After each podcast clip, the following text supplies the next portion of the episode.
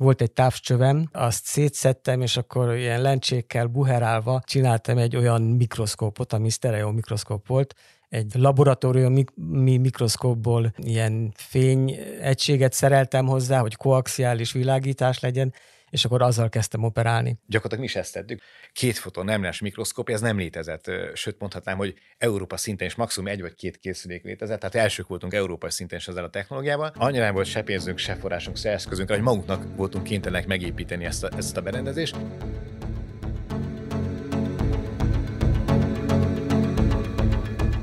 Sziasztok! Ez a Kubit podcastja a Boncasztal. Én Balázs Zsuzsanna vagyok, és kollégámmal Tóth Andrással negyedik adásunkban a vakság gyógyításának lehetőségeit boncoljuk. Ehhez két olyan vendéget hívtunk, akik nem is tevékenykedhetnének eltérőbb környezetben. Rózsa Balázs kutatóorvos fizikus, a Magyarországi Brain Vision Center egyik alapítója, Hardi Rihárd szemészorvos pedig a Kongói Demokratikus Köztársaságban dolgozik misszionárus orvosként közel 30 éve. Sok állapot járhat a látás elvesztésével, a laikusok által is jobban ismert szürkehályoktól az olyan genetikai rendellenességekig, mint a születéskor még meglévő látás fokozatos, jellemzően fiatal felnőtt korban kezdődő elvesztésével járó retinitis pigmentosa, ennek ellenére a vakság gyógyítása egészen a legutóbbi évekig inkább hatott science fictionnek, mint bárki által elérhető valóságnak. Csak hogy az elmúlt 5-10 évben úton útfélen arról lehet olvasni, hogy a látás legalábbis részben visszaállíthatóvá vált. Mikor és hogyan zajlott le ez a forradalom a vakság gyógyításában? Sőt, még nem is zajlott le, hanem folyamatban van, mondhatjuk. Tulajdonképpen, ha Brain Vision Centerből indulunk ki, akkor mondhatom, hogy 15 éve ezelőtt alakítottunk egy mély barátságot Roska Botonda, és egy álmunk volt, hogy ezt a küldetést, az alapkutatást egészen a terápiás és diagnosztikai eljárásokig vetessük. Tulajdonképpen azt kellene mondani, hogy mik azok a technikai faktorok, amelyek ezt lehetővé tették, akkor azt mondanám, hogy először is a molekuláris biológia forradalma, hogy képesek vagyunk megjelölni idegsejteket, hogy újra visszanyerjék fényérzékenységüket. Eközben az idegsejtek egyfajta fényérzékeny proteint fejeznek ki, amelyek érzékenyé teszik őket a fény szempontjából, és ezért ezt a, ezeket a fényimpulzusokat, fotonokat vissza tudjuk azokba a sejtípusokba is jutatni, amelyek egyébként nem érzékenyek fényre, és ezért a látás érzékelés során keletkező fényérzékeny vesztességet ezáltal vissza tudjuk kompenzálni. Ugye a másik lába ennek a fejlődésnek az pedig a modern nemrás optikai módszerek, mikroszkop technikáknak, eszközöknek, neurofotonikai interfészeknek, tehát olyan eszközöknek a fejlesztése, amely az agy, a számítógép, illetve a számítógép és a retina között tud egy kapcsolatot biztosítani. Tulajdonképpen annyi történik, az előbb említett jelölés, ez az eszköz kiegészítve az információt megfelelően jutatja azokhoz az idegsejtekhez, amelyeknek a úgymond a látása, tehát a fényérzékelése vissza lehet állítva. Magyarországon nemrég egy új kutatóintézet, a Brain Vision Center nyílt ennek a vizsgálatára. Hogyan jött ez létre? Ugye első lépésben most béremények területén kezdtük meg a működést, ugye közben épül az új központunk, ami még viszont sok-sok hónap mire el tud készülni. Tehát nagyon fontos cél volt, hogy azonnal kezdjük meg a működést, tehát van működő molekuláris laboratóriumunk, van már működő mikroszkópunk, setupjaink, állatház, kísérleteket tudunk folytatni, tehát elindultunk az alapműködésekkel, és reméljük ezt széfokozatosan fel tudjuk skálázni az újabb modalitásokkal, amiket beindítunk a központban. Ezt említetted, hogy a Roska Botondal 15 éve megkötött barátság is a kezdeményezője volt ennek a Magyarországi Kutatóintézet létrehozásának. A látás visszaállító terápiákban egyedülálló eredményeket elért Roska Boton nevével az utóbbi egy-két évben különösen tele volt a magyar sajtó. Hogyan kell ezt a barátságot elképzelni? Tehát mi volt pontosan az, amiben a kutatások összefolytak? Ugye emlékszem, a nagy találkozás az 2007 környékén volt, Roska Tamás apukája, Boton nagyon híres professzor volt Magyarországon, és tulajdonképpen ő a neurofotonikának a egyik megteremtője Magyarország, és ő szervezett egy konferenciát, ahol én is előadtam, és a Botond az előadásom után odajött, hogy jelezte, hogy ez egy olyan különleges kutatás, amit én folytatok, hogy ez világszinten is nagyon érdekes. Örömmel megnézze a laboratóriumnak a működését, és megmutattam neki az akkor még prototípus szinten létező mikroszkóp rendszereket, melyeket nagyon megszeretett, hiszen ő, ő talán kevesen tudják, a karrierje kezdetén saját maga épített fel ilyen két foton mikroszkópokat, és örömmel fogadta, hogy ezt a mikroszkóp építést azt tulajdonképpen akár még mondhatjuk úgy még szofisztikáltabb szinten is lehet művelni, sokkal komplexebb technológiákat is meg tudtunk valósítani, mint ami akkor a világra általános standardnek volt mondható. És akkor a látogatás után meghívott Svájcba, előadást tartottam, és akkor elindult egy mély szakmai kapcsolatbarátkozás, majd a mai napig is tart, és ugye rendszeresen, sokszor persze nem személyesen, hanem Teams-en keresztül, de tartjuk a kapcsolatot, és sok fontos projektet viszünk. A Brain Vision Center-t azt arra hoztuk létre, hogy az alapkutatástól egészen a terápiai, diagnosztikáig jutassuk el a különböző eljárásokat. Roska Botondék új molekulás genetikai módszereket hoznak létre. Ezeket úgynevezett ávi vektorokba csomagoljuk, és a Szabó Arnold által kidolgozott humán szere túlélési technikával vizsgáljuk. Sikerült megfejteni Szabó Arnold kollégámnak, hogy hogyan lehet a retina szövetet akár 10 hétig is életben tartani, és ez lehetővé teszi, hogy a túlélő humán szöveten ki tudjuk ezeket a genetikai technikákat próbálni.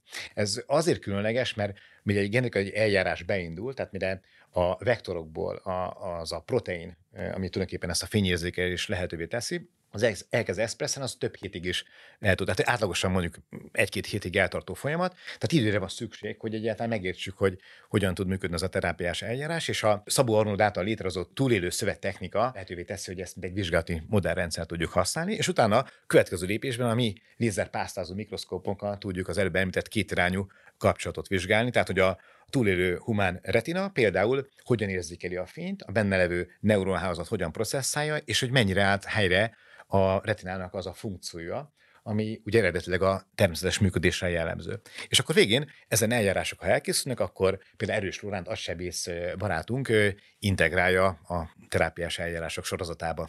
És ugye az élőszövetes eljárásnak pedig azért van rendkívüli jelentősége, ha jól értem, mert különben csak kísérleti állatokon az ő szöveteiken lehetne vizsgálódni, ami pedig nem ugyanazt a diagnosztikai és terápiás képet mutatná, mint egy humán szöveten, ugye?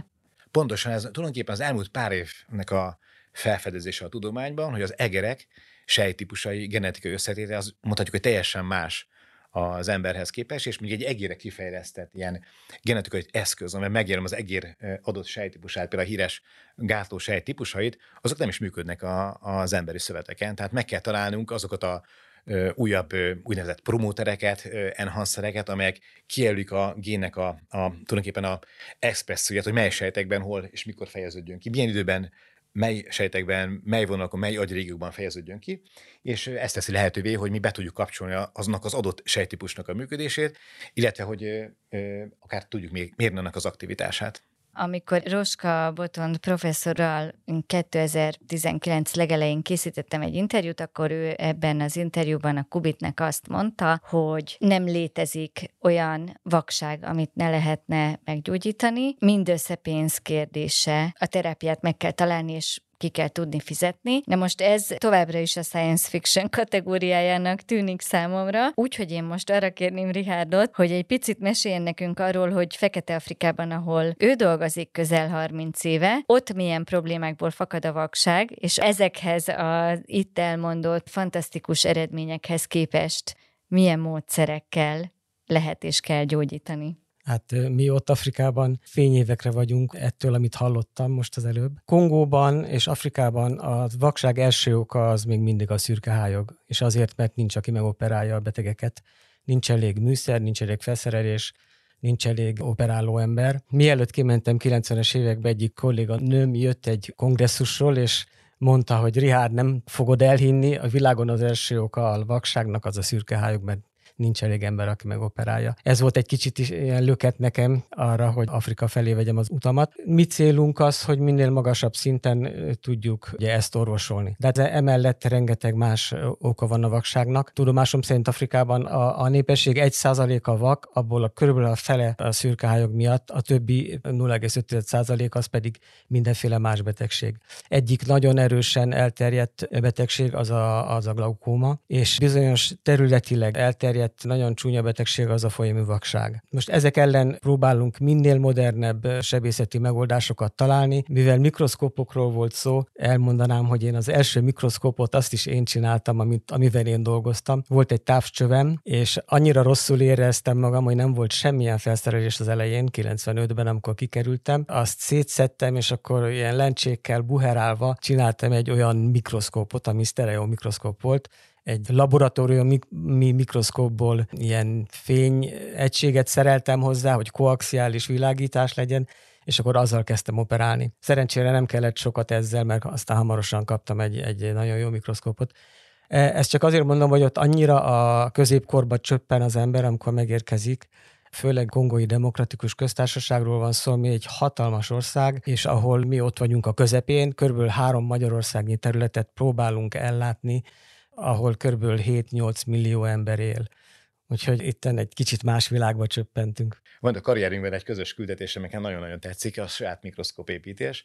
Itt az van, hogy van a kutató, az elszánt kutató, vagy az elszánt orvos, aki mindenára meg akarja oldani a problémát, és nem számít, hogy mi, mi a környezet, nem számít, hogy Afrikában egyáltalán nincs egy lencse közelben, mégis összerakja a rendszert. Most azért emeltem ezt ki, mert gyakorlatilag mi is ezt tettük, mert amikor elkezdtük a karrierünk kezdetét, ez a két foton nemles mikroszkópia, ez nem létezett. Sőt, mondhatnám, hogy Európa szinten is maximum egy vagy két készülék létezett, tehát elsők voltunk európai szinten is ezzel a technológiával, és pont azért tudtuk kibontakoztatni ezt az innovációt és fejlesztést Magyarországon, mert hogy annyira volt se pénzünk, se forrásunk, se eszközünk, hogy magunknak voltunk kénytelenek megépíteni ezt a, ezt a berendezést, és ez egy, ez egy sok hónap kemény munkája volt a legegyszerűbb berendezésnek a felépítése. Tehát úgy emlékszem, hogy kb. 9 hónapig raktam össze a rendszert a elektronikától, szoftvertől, lézertől kezdve, és ez egy egyszerű kétdimenziós rendszer volt. És tulajdonképpen, ha már megtanultuk a rendszert, akkor ugye jött a gondolat, hogy miért lehetne ezt továbbfejleszteni. A tudás már ott volt, és elkezdtük lépés, lépésről lépésre fejleszteni a technológiát, de pontosan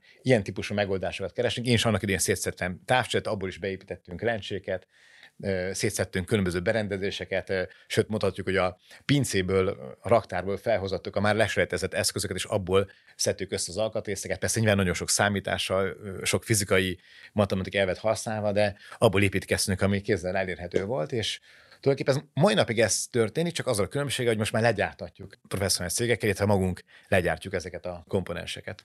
Hogyan működik ez a technológia így így alapszinten, és a Femtonics által kifejlesztett Femto 3D Atlas az miben jelent egy előrelépést ehhez képest, és milyen alkalmazásai vannak ezeknek a, a sejt és szövettani vizsgálatokban. Akkor kezdjük az első, hogy mi az alapja a működésnek. Talán azt mindenki megtanulta a gimnáziumból, hogy az elektronokat ugye lehet gerjeszteni, ugye alapállapotból egyfajta ilyen gerjesztett állapotba léptetni, és amikor az elektron visszazuhan az alapállapotba, kibocsát magából egy fényt. Ezt hívják ugye fluorescenciának. Most a két fotomikroszkópiánál az a trükk, hogy valójában ez nem egy lépésben, hanem két lépésben történik meg. Van egy ilyen köztes lépcsőfokozat, mint egy köztes lépcső, ami beépül ebbe a folyamatba, és ez egy olyan állapot, ami tulajdonképpen csak nagyon nagy energia sűrűségnél születik meg. Tehát amikor nagyon nagy energia sűrűség, egy erős impulzus jelenik meg az agyban fókuszáltan, akkor létrejön egy kvantummechanikai, egy virtuális állapot, amelyre az elektron fel tud lépni, és két lépésben teszi meg ezt a gerjesztést. Ugye ennek az az előnye, hogy egy lépés az kisebb, tehát sokkal hosszabb hullámhoz szükségeltetik, és ez már az infratartományba esik, ahol az agy viszont átengedi a fényt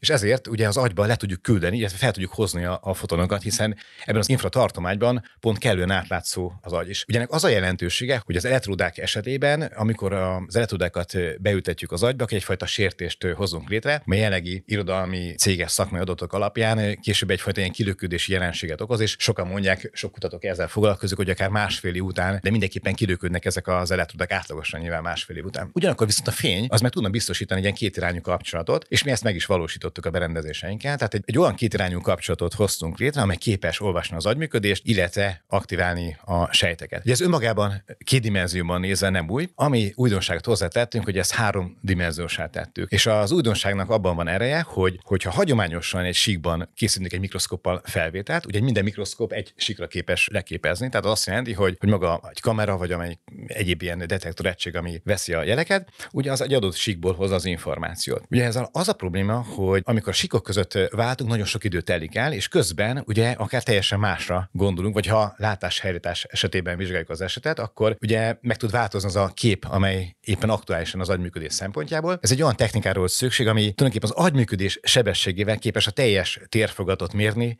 és fotoaktiválni. És mi ezt a technológiát alkottuk, mert egy olyan berendezés, ami képes ugye a másodperc egyezred része alatt az egész térfogatban az összes kijelölt számunkra fontos idegsejtet bejárni. Hát egyesével végigmegy a sejteken, és különböző sejteket mér, vagy fotoaktivál, hogy a kutató éppen azt kívánja. És ezt teszi lehetővé, hogy akár például különböző betegségek esetében egyfajta kapcsolat jöjjön létre a számítógép és az agy között, és tudjuk mérni, illetve aktiválni az agynak a működését. Pont ezt akartam én is kérni, hogy ezt valahogyan, hogyha megpróbáljuk visszacsatolni a látás vizsgálatához, akkor ugye arról van ez szó, hogy a hagyományos technológiákhoz képest ez a mikroszkóp annyira gyors, hogy jobban tudja követni az agy működését, és abban a vizuális ingerek feldolgozására szolgáló agykérgi vagy agycentrumok működését. Erről van szó? Igen, igen, hogyha számokban akarjuk ezt kifejezni, sokszor használom, hogy körülbelül egy milliószor gyorsabban tudunk mérni egy hagyományos mikroszkóphoz képest. Ez azt értem, hogy a hagyományos lézer pásztázó mikroszkóp, mire végig szkenneli azt az átlagosan néhány százszor néhány száz mikrométeres térfogatot, az tulajdonképpen eltart egy, akár egy 20 percig is, ha jó felbontásra akarjuk az információt gyűjteni. Na most ugye ezt a képminőséget, felbontást megőrizve, a teljes térfogatot mi viszont be tudjuk járni egy millisekundum alatt, tehát a másodperc egy ezred része alatt, tehát ez okozza ezt az előnyt, amit ugye fel tudunk jól használni a méréseinkben, hiszen egyrészt nem csak gyorsabban, hanem jobb jelper zajviszonyjal, tehát nagyobb, jobb minőséggel tudjuk az adatokat gyűjteni ennek a diagnosztikában van nagyobb jelentősége, vagy a terápiás lehetőségek feltérképezésében van nagyobb jelentősége, vagy mindkettőben? Hát én remélem az utóbbi, tehát ha mindkettőben bízok. Említetted, hogy fotoaktiváció is egy fontos része ezeknek a, a vizsgálatoknak. Erre, erre térjünk még ki egy picit. Tehát itt optogenetikai vizsgálatokról van szó. Genetikailag erre a célra módosított fényérzékeny enzimeket, kifejező sejteket alkalmaztok. Ennek a, az alapkutatáson kívül esetleg milyen terápiás alkalmazásai vannak, például a retina funkcióját helyreállító terápiákban? Igen, például a retinitis pigmentosa egy olyan betegség, ahol a fényérzékelő sejtek megbetegednek, és megszűnik a fényérzékelés. Viszont nagyon fontos, hogy a mögötte levő idegsejtek, tehát a retina, azt tulajdonképpen funkciójában mondhatjuk, hogy megtartott marad, és hogyha ezekbe a sejtekbe visszajutatjuk a fényérzékelést, tehát nem a eredeti fényérzékelő sejtekbe, hanem a mögötte rétegbe, akkor tulajdonképpen létre tudunk hozni egy részleges helyreállítást. Roska Boton professzor úr arról volt híres, hogy ő csinálta meg tudomásom szerint a világon először ezt a helyreállítást úgy sikeresen, hogy, hogy egy beteg, sőt most már azóta több beteg is, képes volt részleges látásával akár például egy asztalon megtalálni egy konyak és felszetelni a paradicsomot, sütni, főzni. Tehát tulajdonképpen a tárgyakat, pozíciókat, azok elhelyezkedését azt egész jól látják, ezt hívjuk ugye részleges látásnak. Persze attól messze vagyunk, hogy még írni, olvasni tudjanak a betegek, illetve hogy mondjuk egy tévét tudnának követni, tévéműsort. Glaukómás betegekben is használhatóak ezek a terápia módszerek? A, tulajdonképpen van egy olyan irányzata ezeknek a terápiáknak, amin például mi is dolgozunk a Brain Vision Centerben, amely akkor is működik, hogyha a szem már olyan mértékben károsodott, hogy esetleg nem lehet helyreállítani. Tehát például egy olyan súlyos glaukománál, amikor már elpusztultak az idegsejtek is, tehát Ugyanis, egy zöld, háj, egy zöld ez a zöld hályog, igen, a klasszikus zöld igen? hályog. Tehát ha, ha nagyon súlyos eseteket vesszük, akkor is az agykérjen keresztül mi abban bízunk, hogy a látás centrumát reprezentáló agykérgi területeket is el tudjuk érni ezzel a technológiával, azon, azon idegsejtekben, ha bejutatjuk ezeket a fényérzékelő proteineket, illetve a mérést szolgáló proteineket, akkor szintén létre tudjuk hozni ezt a két irányú kapcsolatot. Most ez annyira nem csak, hogy bízunk benne, hanem gyakorlatban alkotjuk is, hogy már van egy működő prototípusunk, amely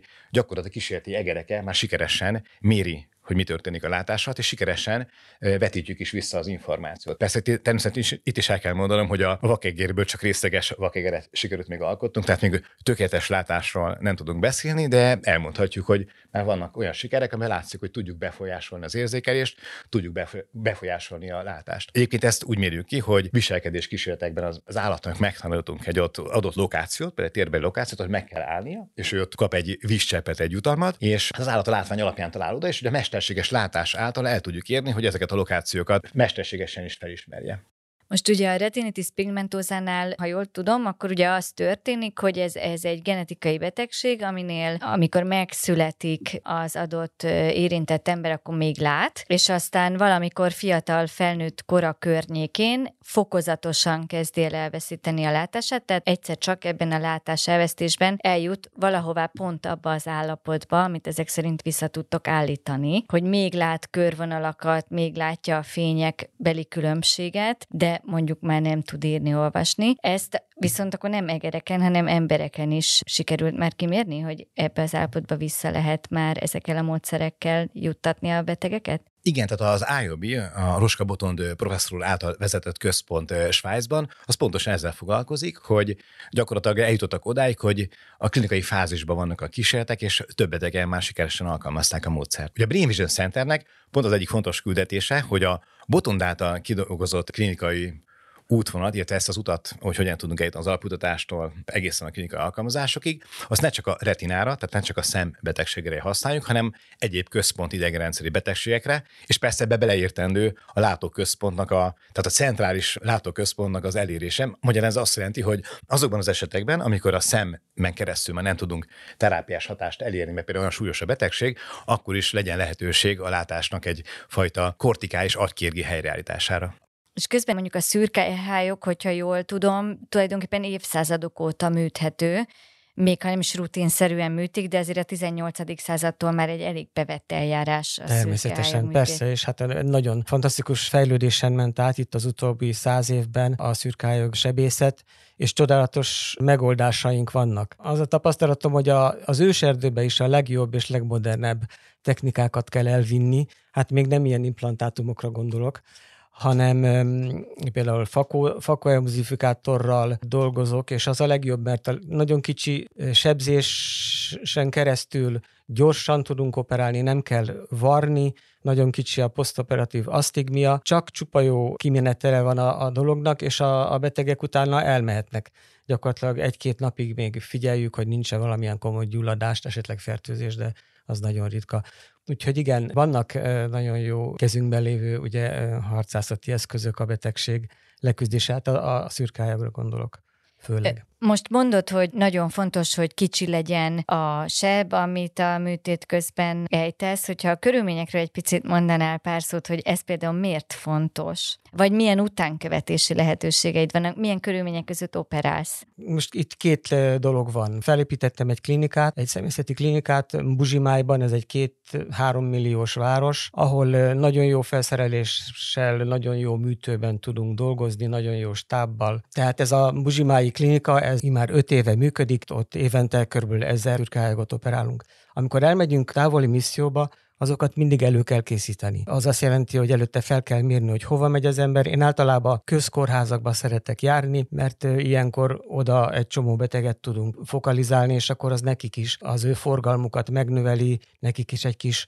egy kis bevételt jelent. Ott, amikor az ember megérkezik, az első az az elektromos rendszer átnézése. Tehát mi oda viszünk autoklávot, viszünk fakómasinát, tehát ilyen sebészeti műszereket, meg kell nézni, hogy honnan jön az áram. Általános áramellátás nincs, tehát azt ilyen generátorokból adják, akkor azt le kell mérni, akkor át kell nézni a vezetékeket, hogy azok bírják-e majd, hogy ráteszed az autoklávot, stb. stb. Ez egy, egy félnapos munka, ezeket mind lecsekkolni. Akkor utána beállunk, a műtőasztalt is meg kell javítani, mert az is rozsdás, nem tud le meg fölmenni, stb. És akkor miután beálltunk, és érezzük, hogy minden oké okay lesz, akkor kezdünk el csak dolgozni, vagyis akkor kezdjük el felmérni a többit. Úgyhogy ez nagyon fontos, egy, egy ilyen bevezető munkálat van mindig a missziók előtt. Amikor ott vagyunk, akkor van egy stáb, aki rendel, és van egy stáb, aki operál. Tehát ez, ez így párhuzamosan kell menjen, mert különben nagyon sok időt kellene egy-egy helyen eltölteni. Most az, hogy milyen technikát alkalmazunk a szürkehályog operációjára, az attól is függ, hogy milyen, mennyire kemény az a szemlencse, amit operálni kell.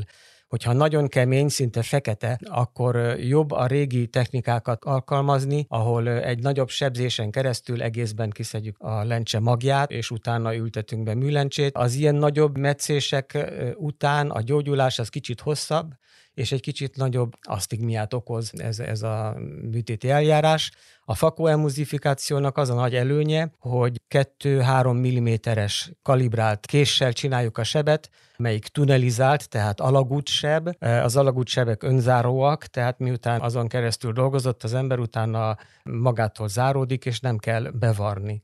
És ezen keresztül egy különleges titán hegyel, ultrahangot generáló nyelet vezetünk be a szembe, és akkor az, ez a ez a titán, ez 40 ezer herccel mozog, és akkor ez, ezzel tudjuk emulzifikálni a magot, és aztán leszívni magát, magát a, a magállományt. Az asztigmia ugye azt jelenti, hogy a periférikus látás kevésbé lesz. Az asztigmia az egy, az egy optikai eltérés, ami azt jelenti, hogy a szemtörő ereje bizonyos szögben más. Azt a görbeti sugár az egyik irányban más, mint igen. a másikban, és akkor egyik irányban ilyen De... hengerlencse, másik olyan, olyan hengerlencse. Igen, igen. De a ez főleg, kornea, ez főleg kornea asztigmiát jelent. Az, mint például, hogyha összenyújjuk a szemet, akkor ilyen kis ellapult lesz, igen, akkor igen. az a legjobb modellje, hogy így lehet megérteni könnyen, hogy ilyen összenyomott, ilyen, akkor ilyen torz lesz a világunk, hogyha egy ilyen összenyomott lencsén keresztül nézzük.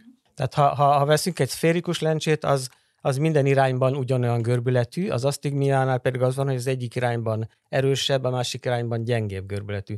Ezáltal a kép nem egy fókuszba, egy pontba, esik, hanem egy ilyen vonalba fog le- leképződni, és ez az asztigmia. És akkor egy-egy ilyen eh, területen, amikor felvonultok, és akkor már az eleve akár több napot vesz igénybe, hogy beálljatok dolgozni, mennyi ideig vagytok ott, és mikor tudjátok azokat a betegeket, akiket megműtöttetek, megvizsgálni, hogy hogy sikerült, tehát hogy mi történt velük. Általában egy ilyen távolabbi missziónak akkor van értelme, ha legalább két-három hetet van ott az ember. Miközben mi beállunk, addigra már elkezdi, elkezdi egy másik vagy két másik orvos a, a, a rendelést, és nagyon hamar összeáll egy műtéti program. Egy nap alatt én körülbelül 25-30 szürkeágot operálok, a, a jelenlegi stábommal. Ezt úgy csináljuk, hogy nagyon, nagyon gyorsan váltogatjuk a betegeket. Igazából egy, egy szürkályog műtét az 5-10 perc, attól függ, hogy, hogy mennyire, mennyire kemény a lencse, meg hogy mit, mit, mit találunk. És körülbelül úgy lőjük be, hogy egy két-három hét alatt ezer beteget tudunk megvizsgálni a rendelésen,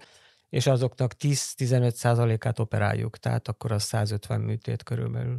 Most a hozzánk jövő betegek, azoknak nagy része szemüveg problémával jön, olvasó problémával, stb. Tehát ugye sehol nincs személyzet. Ugye erre a területre mi vagyunk az egyetlen személyzeti egység. Van egy pár szakápoló, akik ott az őserdőben meg a szavalnál ott vannak, az, azok nagyon-nagyon jó munkát végeznek.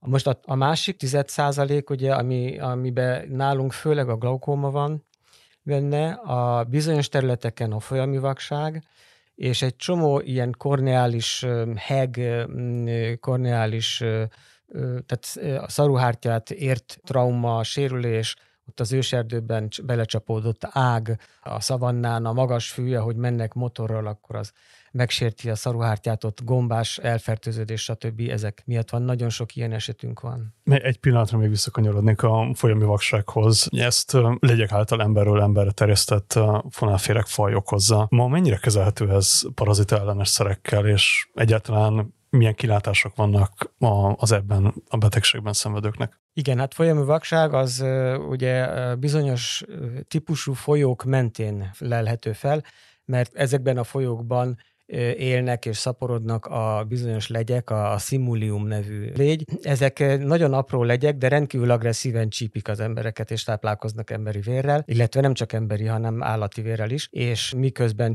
a táplálkozást ugye végzik, akkor, akkor benyomnak az ő bennük is parazitaként levő mikrofiláriákat a, a testbe, és ezek a mikrofiláriák szépen elterjedve a testbe először felnőtté válnak, ciszták formájában a bőr alatt élnek, és onnan több ezer, több millió mikrofiláriát árasztva fertőzik meg az emberi testet. Na most a szembe eljutnak ezek a mikrofiláriák, lehet látni őket réslámpával, és a szem minden rétegében krónikus gyulladást okoznak. Kezdjük a konjunktívával, menjünk a szaruhártyával, a, a, a, a sugártestben, a, a retinában, krónikus gyulladást okoznak. A, a retinában nagy részek teljesen degenerált formában. Te, ott a, a fényérzékelő sejteknek a degenerációjával jár az egész gyakorlatilag. Most amikor már ilyen, ilyen kialakult, előre haladott betegeknél látunk jeleket, azzal nem tudunk mit csinálni. Tehát itt a megelőzésnek nagyon nagy szerepe lenne. Van egy gyógyszer, az ivermectin, amelyik nagyon hatékonyan kiöli a, a mikrofiláriákat. Az ivermektint kampányszerűen adják, ingyen osztják ezekben a régiókban, évente kétszer. Na most itt az ivermectin az nagyon jó, és hogyha beszedi a beteg, az a legjobb. De újabban nagyon sokan nem szeretik beszedni, mert mellékhatások is vannak, és a mellékhatásokat nem kezelték rendesen ott a, az utóbbi időben, Úgyhogy most van egy ilyen, egy ilyen ellenkezés a gyógyszer ellen. De az ivermectinről a COVID járvány kapcsán hallottunk nagyon sokat mostanában. Akkor ezek szerint Afrikában ez egy teljesen bevett gyógymódja lenne a... A COVID-nak? Nem. Ezek Mert szerint a folyami én vakság. Én úgy emlékszem, hogy végül is nem igazán hatékony a covid Így van, hát pontosan erről írtunk sokat, igen. igen, hogy próbálták bevetni, csak nem annyira nem, sikerült. Nem. Ezek szerint erre hatékony lenne. Hát ezek szerint. De, de itt, a, itt ez tényleg hatékony az ivermectin, ugye ott megtizannak hívják, és itt kampányszerűen adjuk a, a népnek. Igen. Viszont a felnőtteknek, a felnőtt férgek, akik ilyen cisztákban vannak, azokra nem hat, úgyhogy azokat tényleg késsel kell kioperálni. De akkor ezek szerint, hogyha a, eléri a fertőzés mértéke azt a szintet, amikor a retina sejtjei, fényérzékeny sejtjei elhalnak, akkor már nem lehet semmit sem tenni. A, mi, mi már nem tudunk semmit se tenni, akkor jönnek botondék, és igen, tehát ha igen, ugye említettem, hogy a látókérek szintjén tulajdonképpen elvileg teoretikusan bármilyen betegséget lehet kezelni, tehát ott az információt, a vizuális információt, élményt azt vissza lehet vetíteni az agyba. És ráadásul nem csak a, a, a fényérzékeny sejtek, hanem a, a látó ideg is ilyen viaszszerűvé válik, úgyhogy az is elsorvad gyakorlatilag. Úgyhogy ez, ez, a, ez, a, ez a folyamvakság, ez rettenetesen komoly, komoly betegség. De hát egy krónikus állapot, ezzel ott élnek az emberek. Miközben Afrikában akkor ezek szerint a látásvesztésnek egy jelentős része olyan egyébként könnyedén kezelhető állapot miatt történik, mint a szürkehályog, vagy ilyen Megelőzhető. Terüle- Megelőzhető, igen. Ez megelőzhető. igen, igen, vagy ilyen területileg jellemző, de megelőzhető állapotok miatt, mint a folyami vakság. Ehhez képest a világ nyugati felében, Európában, vagy az Egyesült Államokban mi az elsődleges oka a látásvesztésnek?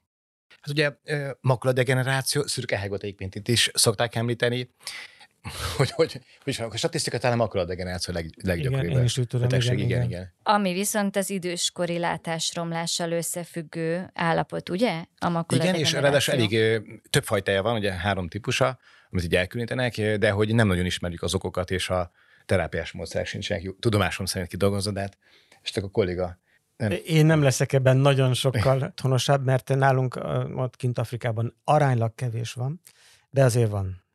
De mi és, történik és, ilyenkor a szemben? Hát ilyenkor látjuk, hogy a, a, a hátulsó pólus, tehát az a, az a része a szemnek, ahol a, a, az éles látás leképzése van, a, a, ott a, a, teljesen dezorganizálódik a, a struktúra, és, és különböző típusú képeket látunk, hát ugye OCT-vel tudjuk követni jobban, elvékonyodik, elhal, elhalnak bizonyos részek, úgyhogy degeneráció. Hát és van jelenleg olyan terápia, amivel lassítható itt a, a makuladegenerációnak a, a folyamatát? Hát ugye többféle makuladegenerációt ismerünk, te háromfélét ismersz, én csak kettőt. Hát ugye az egyik a, ugye attól függ, hogy az erek hogyan burjánoznak, Igen. azt szerint szokták uh, szortírozni, de lehet, hogy kettős csoportban is mondani, gondolom, és hát igen, ugye egyrészt lézeresen próbálják kezelni, és másrészt tudomásom szerint különböző vitamin koktélokkal próbálnak uh, javulást elérni. Ugye mi, mi uh, angiográfia és OCT alapján kétfélét különböztetünk meg, van a nedves, és van a száraz de, makuladegeneráció. A nedves makuladegenerációra van szembe injektálható olyan anyag, amelyik az érújdon képződést megállítja, visszafejleszti, és ami, amivel nagyon jó eredmények vannak. De ez az összdegenerációknak csak a 10-15 százaléka. A száraz makuladegenerációra nincsen tudomásom szerint semmi, semmi gyógy, gyógymódunk. Ehhez képest, tehát hogy ugye ez az időskori látásromlással összefüggő állapot elsősorban, de ugye azt mondod, Richard, hogy Afrikában erre kevés példát látok. Van viszont valami, amire lényegesen több példát látok, mint a nyugati világban jellemző. A nagyon fiatal kori, tehát gyerekeket érintő vakság. Hát főleg genetikus oka van annak, hogy, hogy egy, Afrikában egy millió lakosra száz gyerek katarakta társbeteget fogunk találni évente. És ez egy nagyon magas szám. Tehát ezeket a gyerekeket tényleg aktívan fel kell keresni. Van olyan mm, csecsemő, amelyik úgy születik, születik hogy totál obstruáló kataraktája van, tehát szürkehályogja van, és őket minél hamarabb kell operálni illetve van egy juvenilis formája a szürkályognak, ami a, a, már a kialakult látás után olyan 3-4 vagy 5-6 éves korban kezd kialakulni. Ezeket aktívan fel kell keresni, mert nem mindig hozzák el a szülők a, a, a gyereket, csak csak akik tényleg ö, odafigyelő és jó szülők, akik, ők fogják ö, ugye mindenáron behozni a gyerekeket. És akkor ezt meg kell operálni minél hamarabb. És akkor erre nagyon jó megoldásaink vannak, ugye a műlencse beültetéssel, primeren a hátulsó tokot azt, azt kiszedjük, hogy másodlagos szürkehályok se alakuljon ki, és akkor ők nagyon jól tudnak látni. Persze szemüveggel kellene mindig követni őket. Ugye, amikor misszióban vagyunk, egyik nagyon nagy probléma, hogy szemüveggel nem tudjuk követni a betegeket.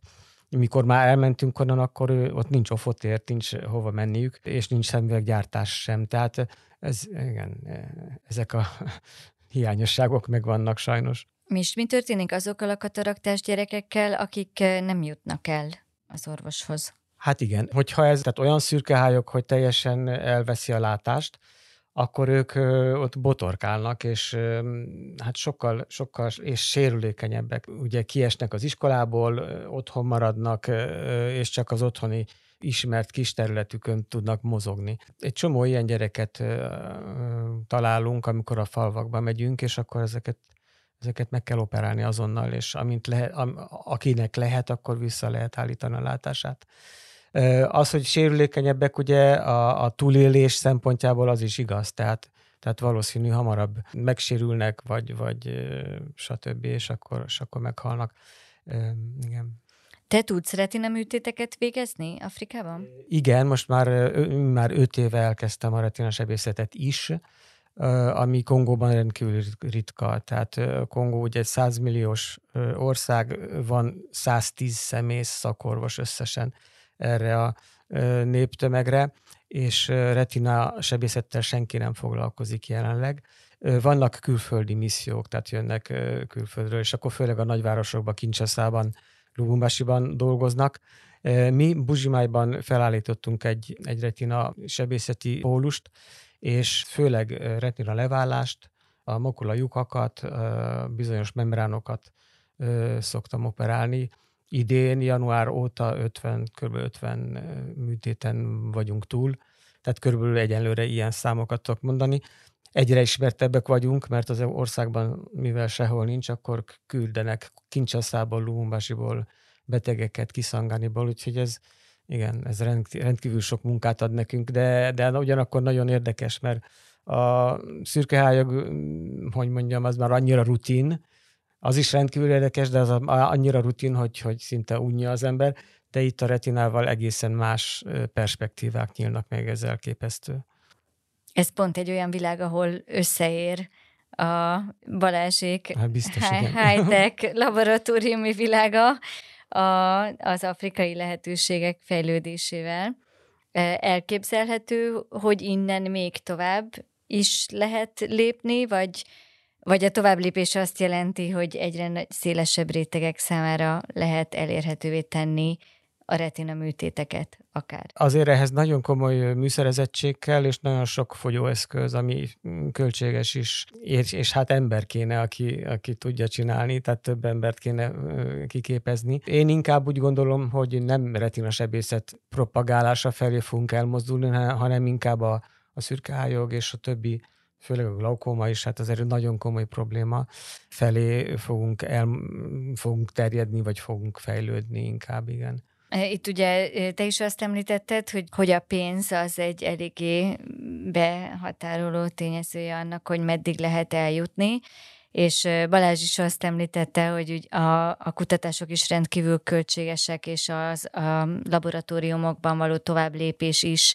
alapvetően pénz kérdése, de a pénzen kívül, tehát hogyha minden, a világ minden pénze rendelkezésre áll, akkor milyen nehézséget kell még ahhoz leküzdeni, hogy a vakság tényleg azon a science fiction szinten legyen gyógyítható, hogy akár a teljes tökéletes látását vissza lehessen adni azoknak, akik elvesztették. Tökéletes látás az nagyon sok idő, de amit kiemelnék, hogy nyilván, ha például van egy retina helyreállító terápia, működés helyreállító terápia, illetve agykérgi látáshelyreállító terápia, onnantól kezdve, hogy az működik kísérleti állatokkal, még nagyon sok idő, nagyon sok év, ami szükséges ahhoz, hogy egyáltalán az engedélyt kiadja az európai hatóság vagy a amerikai FDA hatóság ugye ezekre az eljárásokra, tehát nagyon hosszú, eh, szisztematikus munka kell ahhoz, hogy elég biztosan tudjuk ezeket a terápiákat használni. Tehát itt olyanokat kell leteszteni, mint például a bejutatott vektorok, amelyek eh, fényérzékenyé teszik a sejteket, azok valójában okoznak-e valami krónikus gyulladást például, esetleg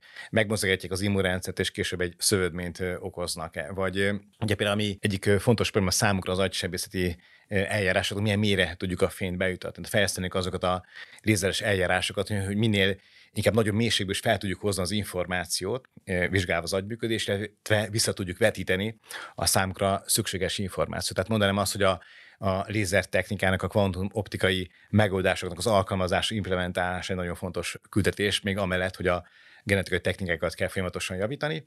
Tehát én úgy gondolom, hogy azért egyre több és több eredmény fog folyamatosan érkezni. Látható, hogy tulajdonképpen az eredmények megérkeztek, hiszen Botondék már a klinikum fázisában tartanak, és hát reméljük, hogy minden éve, vagy legalább néhány évente tudunk hozni hasonló áttöréseket különböző betegségeknél. Ugye, amiben még én nagyon hiszek, hogy nem csak a szem, tehát, hanem a központi idegrendszeri betegségeket is tudja ez a módszer kezelni, hiszen amikor arról beszélünk, hogy egy agy régióval kétirányú kapcsolatot hozunk létre a számítógép és a az agy között, akkor az azt jelenti, hogy tulajdonképpen ez nem csak a látóközpontra tud kiterjedni, hanem akár a mozgatóközpontra, vagy mondjuk egy agyvérzés után esetleg kiesett funkciókat sikerül ezzel az eljárással pótolni. És hát a, mondhatnám azt, hogy a Brain Vision Centerben ezt a küldetést általánosabban fogalmaztuk meg, tehát hogy, hogy mik azok a betegségek, ahol tulajdonképpen az információ áramlás akad el. Az lehet egy külső szenzoros információ, mint például a látás, vagy esetleg a mozgatórendszer, vagy mondjuk akár egy beszédközponttal való kapcsolat szakad meg egy agyvérzés után, és ezeket a kapcsolatokat szeretnénk helyreállítani. Adtuk is neki egy ilyen vicces nevet, hogy agyforrasztó berendezés, tehát egy olyan gép, amely tulajdonképpen a, a elektronikai hasonlattal élve, ha van egy áramkör, amiben megszakad egy, egy kapcsolat, akkor ezeket a húzalozottságokat állítja a helyre. Tehát tulajdonképpen a Brain Vision Centernek, hogy így fogalmazhatnak az általánosabb küldetése, hogy állítsuk helyre a hiányzó idegrendszeri kapcsolatokat, illetve segítsük ezt a helyreállítást az általunk kidolgozott lézermikroszkópos technológiákkal. Mert azért ez nem csak Fekete-Afrikában, hanem Nyugat-Európa legfelszereltebb kórházi centrumaiban is tűnhet kihívásnak, hogy ez a mindennapi gyakorlatba tegyük fel, már megvan az összes engedély, minden, de hogy ezt a mindennapi gyakorlatba át lehessen ültetni. Igen, ezek, ahogy említettem, sok-sok évek, hogy a Botond említette, hogy például az ő által kidolgozott terápia, ha jól emlékszem, az 13-15 év alatt jutott el a célba, tehát az kezdeti ötlet számít elég sok időt telt el, mire gyakorlatilag a klinikai fázis sikerül eljutni. Egy pillanatra még visszarántanám a, a klinikai fázisból a dolgokat az alapkutatáshoz, és részben válaszoltál már erre, de, de milyen kutatás irányok, vagy esetleg a, a podcastban még nem elhangzott technológiák tűnnek ígéretesnek most. És egy picit ezt át is fogalmaznám, tehát hogy milyen korlátai vannak a jelenlegi módszereknek, amit mondjuk 5-10 éven belül úgy látjátok, hogy ki lehet küszöbölni?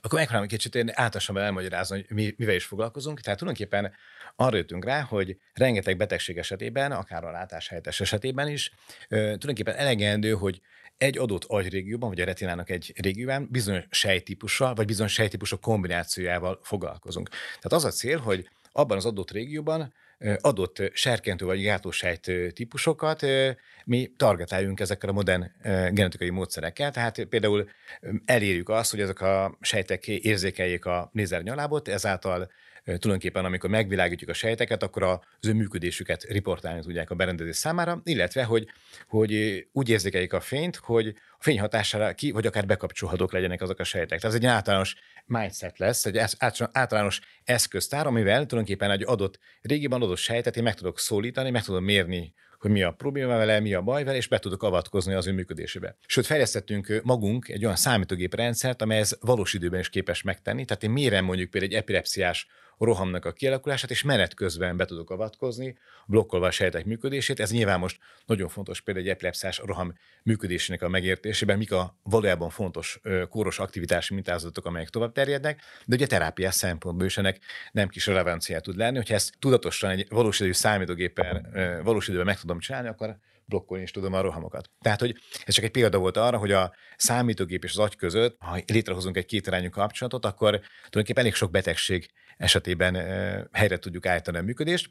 És szerintem az egyik kedvenc példám az még egyszer az a agyforrasztó berendezés, amely esetében megpróbáljuk a nem létező házatokat is helyreállítani, tehát különböző genetikai módszerekkel előállítunk különböző sejtvonalakat, amelyeket megjelölünk ezekkel a opszonokkal, fényérzékelő proteinekkel, ezáltal vezérelhetővé válnak a sejtek, és tulajdonképpen mondhatjuk úgy, hogy ahogy az elektronikában tudatosan kezdjük őket húzalozni, és összekötetéseket befolyásol annak érdekében, hogy a két összekötetéssel már nem rendelkező, a betegség miatt nem rendelkező terület között az információ áramlás megtörténjen. Tehát szerintem, hogy számomra legfontosabb még egyszer az, hogy inkább tisztában legyünk molekuláris biológiai eszköztárunkkal, hogy mely sejtípust jelöli, hogyan jelöli, milyen időskálán, hogyan, mikor kapcsolnak be ezek a genetikai faktorok, hogy pontosan tudjuk, hogy mely sejtípusnak a, a targetása történik meg, illetve ezen házatokat előtte alapkutatás szinte fel is kell térképezni, tehát hogy megértsük azt a komplexitást, amivel dolgunk van, hogy egy egyszerű példát mondjak, hogy nyilván például, ha serkentést akarok elérni, a serkentő serteket serkentne, de például a gátlóserteket is tudom gátolni, és akkor ugyanazt a hatást tudom, ha általános aktivációról van szó elérni. Tehát ezeket a mechanizmusokat fel kell tárni, és akkor ezekkel tudunk mi kapcsolatba lépni a agyszámítógép interfész segítségével. Ugyanez, ugyanerre a kérdésre válasz Afrikában az lenne, hogy a, mi azon, azért küzdünk, hogy a, hogy a betegeknek a a, a vidéken a betegeknek bizalmát megnyerjük, hogy jöjjenek be, és hozzák be a beteg gyerekeket, stb. Tehát ott, ott még az van, hogy egyszerűen félnek a, az orvostól, félnek attól, hogy a szemükhöz hozzá kell nyúlni. De azért most 30 év alatt már van olyan hírnevünk, ami pozitív, és, és már ismernek minket, és, és jönnek. Tudnék az erdőben, a szavannán vannak olyan felcserek, akik járnak, és, és magukat orvosnak kiadva operálnak, és nagyon-nagyon csúnya dolgokat tudnak csinálni, és akkor természetes, hogy félnek a, a betegek.